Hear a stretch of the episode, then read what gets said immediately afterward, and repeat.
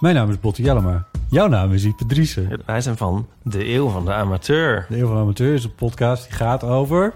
Alles. Het is een eh, podcast over levenskwesties die je niet kunt googlen. Een soort licht neurotische blik op het leven. Het is een podcast met humor. Jezus. Kijk, een grapje. Die, die vragen durft te stellen en die je ook onbeantwoord durft te laten. Mooi. met een regenboogvlagje. Dat, dat noem je queerbot. Dat an- regenboogvlag, dat klinkt echt als een soort... Eh, ik bedoel, iedereen is welkom. Kom ons luisteren in je favoriete podcast-app.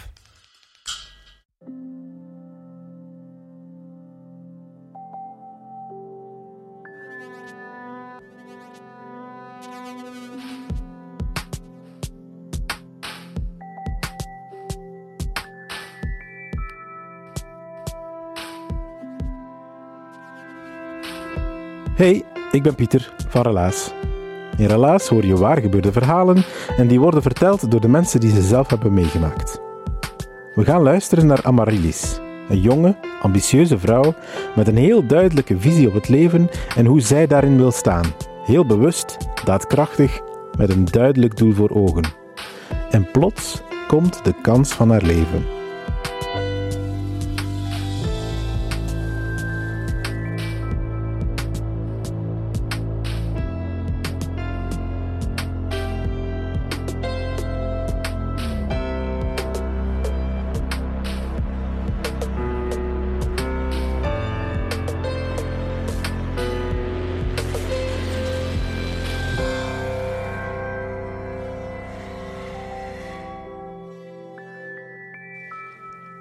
Op 1 april 2015 word ik wakker, helemaal uitgeslapen, in ons zalig appartement bij Sint-Jacobs in Gent. Ik word wakker naast mijn lief, Simon. En we hebben samen een heerlijk ontbijt met heerlijk veel zonnestralen die binnenkomen. Terwijl hij onder de douche springt, doe ik mijn laptop open in mijn pyjama want ik werk thuis die dag. En ik zie in mijn mailbox een mailtje van Dirk de Wachter binnenkomen. Ja, de Dirk de Wachter, de bekende psychiater. Iemand waar ik enorm naar opkijk door al zijn boeken, al zijn lezingen, al zijn wijsheid die hij deelt. Zijn wijsheid zoals succes anders durven bekijken dat falen ook bij het leven hoort. Dat tegenslag ook bij succes hoort. Dat hij ook, hij strijdt enorm tegen het, de maakbaarheid van geluk. Dat geluk niet alleen aan onszelf te danken is, maar ook met toeval te maken heeft. En heel veel te maken heeft ook met waar dat je geboren bent of in welke omstandigheden dat je opgroeit. Hij probeert ons allemaal te leren om een klein beetje ongelukkiger te durven en kunnen zijn, want dat is normaal en deel van het leven. Ik kan erover blijven bezig zijn, maar dan zijn we hier nog tot morgen vroeg. Ik, zoals je dus al hoort, ik heb al zijn boeken gelezen, heel veel lezingen van hem gezien. Dus je kunt je ook wel voorstellen, als ik een mailtje zie binnenkomen van Dirk de Wachter, dat ik redelijk starstruck ben. Met mijn ogen wagenwijd open en al mijn aandacht vlieg ik door dat mailtje en lees ik het volgende. Beste Amaryllis, samen met Pat Donné ga ik een nieuw programma maken rond geluk op het werk. Uh, voor op de radio, echt een reeks van allerlei afleveringen. En we willen dat vanuit verschillende invalshoeken bekijken. En we hebben nu gegevens doorgekregen van Machtel Verbrugge dat je daar toch wel, uh, dat, ja, dat je daar blijkbaar veel en gepassioneerd mee bezig bent. Moest je interesse hebben om samen te werken, uh, mag je het zeker laten weten. Vanavond komen we ook al toevallig een keer samen voor een eerste brainstorm. Ook zeker welkom, moest het passen. Met vriendelijke groet, Dirk de Wachter. Ik, wat blief? Wat is dat hier? Hoe fantastisch idee is deze? Ik haal Simon van onder de douche. Ik zeg, lees deze, lees deze. Ik heb een mailtje gekregen van Dirk de Wachter om samen te werken rond geluk op het werk. Ik, op de radio met Dirk de Wachter. Kunt het u voorstellen? Ja, die is natuurlijk super blij voor mij. Die leest het mailtje even mee. En uh, zegt, ja, fantastisch, hè? we lachen er nog om, want de week voordien hadden we samen nog op YouTube een lezing van hem herbekeken. Zwat, hij rondt af en uh, gaat naar zijn werk. En ik ben echt, nog altijd perplex. Ik ben bijna aan het kwispelen gewoon, want ja, zo'n carrièrewending, had ik echt niet zien aankomen. Een carrièrewending, want ja, je moet twee dingen misschien op voorhand wel weten. Ik werkte toen als docent aan de Thomas More Hogeschool en ik gaf les uh, binnen toegepaste psychologie. Uh, dus de richting arbeids- en organisatiepsychologie. Dus ik was toen al super bevlogen bezig met motivatie op de werkvloer, gelukkig zijn op je werk, uh, bevlogenheid. Ja, dat is helemaal mijn dada, nog altijd. Ik gaf toen ook een bijberoep loopbaanbegeleiding, dus ik begeleide ook mensen rond hoe kunt je gelukkiger worden op je werk. En een tweede ding dat je misschien moet weten, uh, Machteld Verbrugge, waar Dirk naar verwijst, was dus de directeur van de hogeschool waar ik toen werkte. En ik werkte nauw met haar samen uh, rond een HR-project waarbij we leidinggevenden vooral wouden ondersteunen om motiverende gesprekken te voeren met hun medewerkers. Zwat, die dingen weten jullie dus. Ik zet mij terug met volle aandacht achter mijn laptop en ik kalmeer een beetje. Ik laat het enthousiasme een beetje kalmeren en ik lees het mailtje opnieuw om zeker te zijn dat ik niks fout interpreteer. Want ja, hè, zo starstruck als ik was. En ik lees het opnieuw. Ik beantwoord met zo een gepast hoeveelheid enthousiasme. Niet wanhopig veel enthousiasme van ik heb echt wel interesse om samen te werken. Ik kan me vanavond uh, vrijmaken. Uh, waar zien we elkaar om wat uur? En ik krijg nog een antwoord terug uh, rond half zeven in Café Theater in Gent. Um, en we hebben een vergaderzaaltje boven afgehuurd, dus je kunt gewoon naar daar komen. Oké. Ik laat vanaf dat moment alles vallen. Al mijn to-do's, ik had duizend en één to-do's. Ik moest een les voorbereiden die ik vrijdag moest geven. Het was toen woensdag. Ik moest honderden, nee, niet honderden, dat is overdreven. Ik moest heel wat stageverslagen verbeteren. Ik had een ontplofte mailbox. Ik ging lunchen met een vriendin. Alles gecanceld, alles verplaatst. Ik ging de schade wel inhalen. Ik ben gedoken in mijn boeken rond geluk op het werk. En ik heb al mijn boeken erbij genomen, samenvattingen beginnen maken. En de ideeën begonnen ook te borrelen. En ik begon allerlei ideeën op te schrijven. Een eerste idee, ik dacht, oké, op de radio. Ik wil echt ingaan tegen die cultuur dat werk sukt. Al die radiopresentatoren die zo maandagochtend iedereen proberen te sussen, want och arme, ze moeten nog een hele week werken. Ja, ik ben daar totaal niet mee akkoord. Ik ben daar nog altijd kwaad van eigenlijk, dat, dat die cultuur zo gevoed wordt. Ja, terwijl er zoveel wetenschap en praktijkervaring aantoont dat als je mensen autonoom doet voelen, dat ze vrij hun weg kunnen gaan, dat ze een verschil kunnen betekenen met hun talenten, dat ze um, ja, zich competent voelen en zich verbonden voelen met hun werk, dan heb je echt gelukkige mensen. En dan heb je echt een win-win. Dus dat idee, ik ging echt wel al, uh, ik had echt al een idee van één aflevering kan daarover gaan, zodat mensen al minder zouden aftellen naar het weekend. Een tweede idee, ik dacht, ja, mensen moeten minder keuzes maken vanuit hun ego, maar vanuit een intrinsieke motivatie. En er zijn heel wat oefeningen die je kunt doen om je intrinsieke motivatie en drijfveren te weten te komen. Daar bestaat nog zo weinig over. In geen enkel middelbare school wordt daarover gesproken. Nog een idee.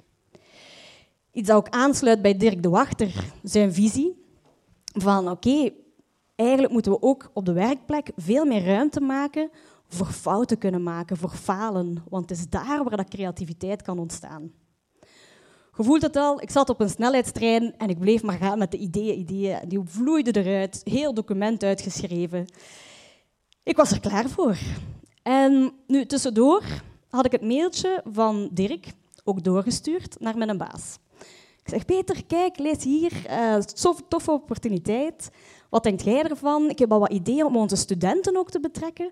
Want hoe zalig zou het wel niet zijn om onze laatste jaarstudenten een stem te geven en ze effectief ook te laten vertellen op de radio van wat dat zij zoeken om gelukkig te zijn in hun werk. Dus ik stuur dat door. Ik krijg nog een antwoord terug van hem. Amai, maar knap. Gaat ervoor. Hou mij op de hoogte. Veel plezier vanavond. Ik was ook super dankbaar voor die opportuniteit. Dus ik stuur dat mailtje ook nog door naar Machteld Verbrugge, de directeur van de hogeschool. van merci dat je mijn naam laat vallen. Echt super dankbaar. Ik ga, recht, ik ga de opportuniteit met mijn twee handen vastpakken en ik hou je op de hoogte. Ondertussen was het vijf uur, half zes. En tijd om mij klaar te maken. Ik douche mij. Ik maak mij ook helemaal proper. Ehm, ik kies een mooi kleedje uit. Niet te sexy, want ik moet nog slim overkomen. Maar wel mooi genoeg, want ja, uiteindelijk het zijn twee mannen. Misschien kan een klein beetje charme toch nog de deal helemaal binnenhalen. Ook zo net gepast hoeveelheid schmink. Zo een klein beetje mascara, een klein beetje blush, maar niet te veel. En vooral inhoudelijk veel kunnen vertellen. Dat was ik nog aan het opsommen terwijl ik mij aan het klaarmaken was. Ik, als kers op taart, uiteraard, spuit ik nog hoeveel deo. Zo echt die een deo die het zweet blokkeert. Kwestie dat ik geen kringen zou hebben van al mijn enthousiasme en een klein beetje zenuwen toch wel. En ik ben klaar om te vertrekken. Ik spring op mijn fiets en dat is een fietsrit die ik nooit zal vergeten. Ik was zo gelukkig. Ik was zo blij.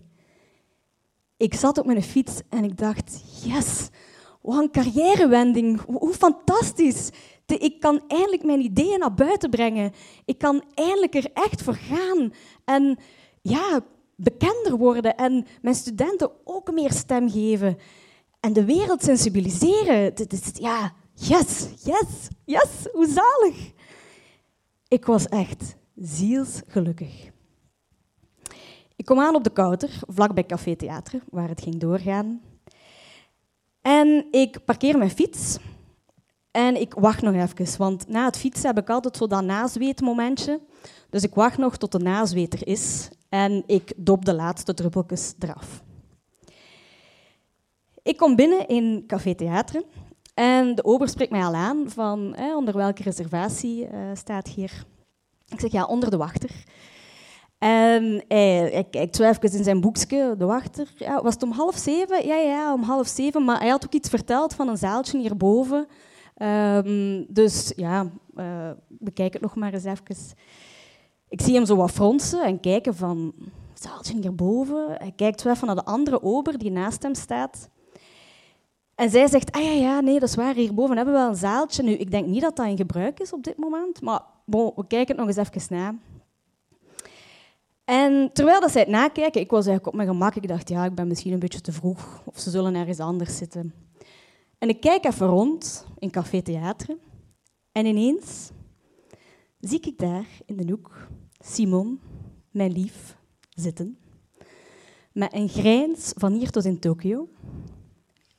En het eerste wat bij mij gebeurt, is ik draai mij. En ik denk, en ik zeg ook, maar wat doe jij hier?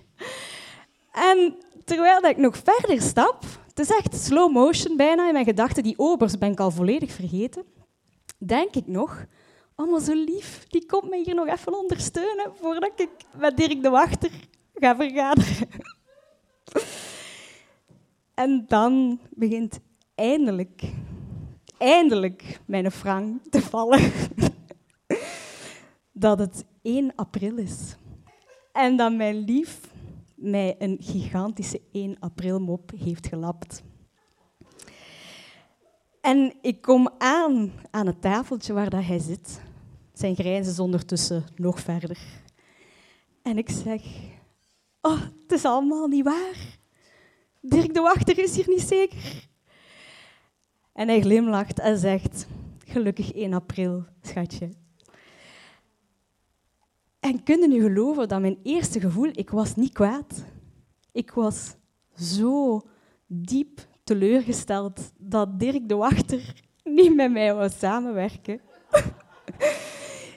dat die opportuniteit er ineens niet meer was. Ik was zo triestig dat die carrièrewending er niet was.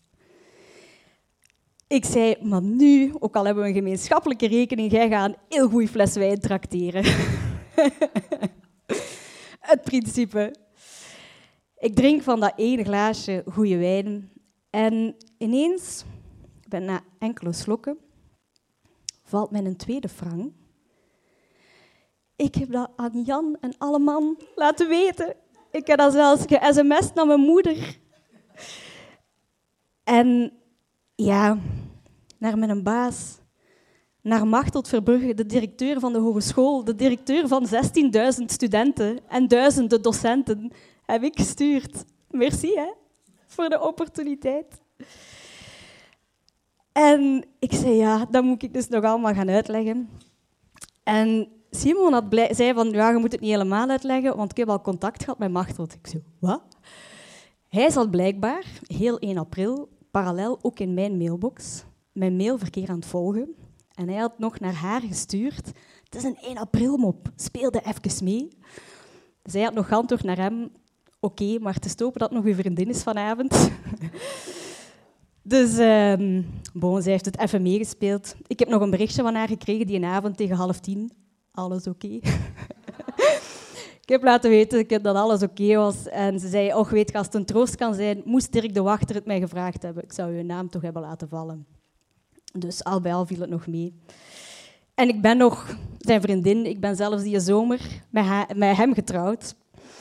En in ons trouwboekje uh, staat Dirk de Wachter zelfs geciteerd. Uh, daar staat in, duurzame liefde is nooit af of compleet en wordt telkens uitgedaagd om zichzelf opnieuw te bewijzen.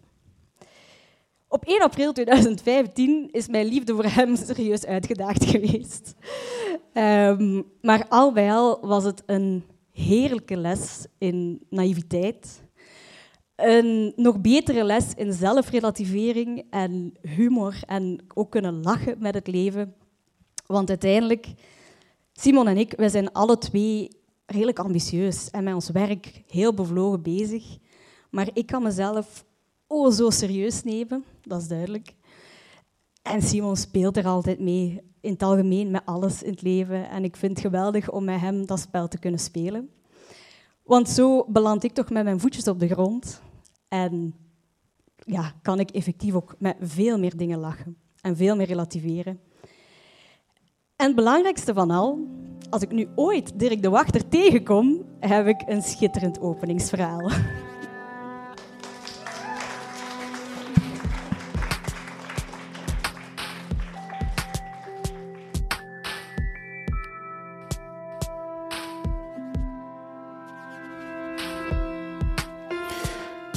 Dat was het verhaal van Amarilis. Ze heeft het verteld in september van 2020. Amarilis haar verhaal kwam uit een opleidingstraject dat we met Relaas deden samen met Open Doek VZ2. Het was een opleidingstraject om uw verhaal te leren vertellen. En kijk, dat is exact wat Amarilis heeft gedaan na die vier weken opleiding op een podium haar eigen verhaal vertelt. En je kan je wel inbeelden dat er in de pauze, want ze heeft net voor de pauze verteld, dat er heel veel werd gesproken over dat verhaal van Amarilis. En ook een beetje over haar lief. Die was er niet bij, dat spreekt voor zich. Maar ik weet nog dat ik na het verhaal toch eventjes betekenisvol naar mijn eigen lief keek en dat het haar blik toch wel boekdelen spreekte. Hm? Dus zoiets van, dat zou je met mij nooit moeten proberen. Maar kijk, elke koppel is anders. Bedankt Amarilis voor je verhaal. Je vindt het verhaal van Amarilis terug op onze website, naast meer dan 200 andere verhalen ondertussen. En dat van jou, dat kan er ook nog bij. Drop ons een mailtje met jouw idee voor een verhaal en dan gaan wij ermee aan de slag. En voor je het weet, sta je ermee op ons podium. Relaas is er dankzij de afdelingen cultuur van de stad Gent en van de Vlaamse gemeenschap. Dankzij hen kunnen wij aan de slag in Gent, Antwerpen en binnenkort ook in Brugge. Onze partners zijn Huset, Den Hopzak, Pulp Deluxe, Urgent en Chase.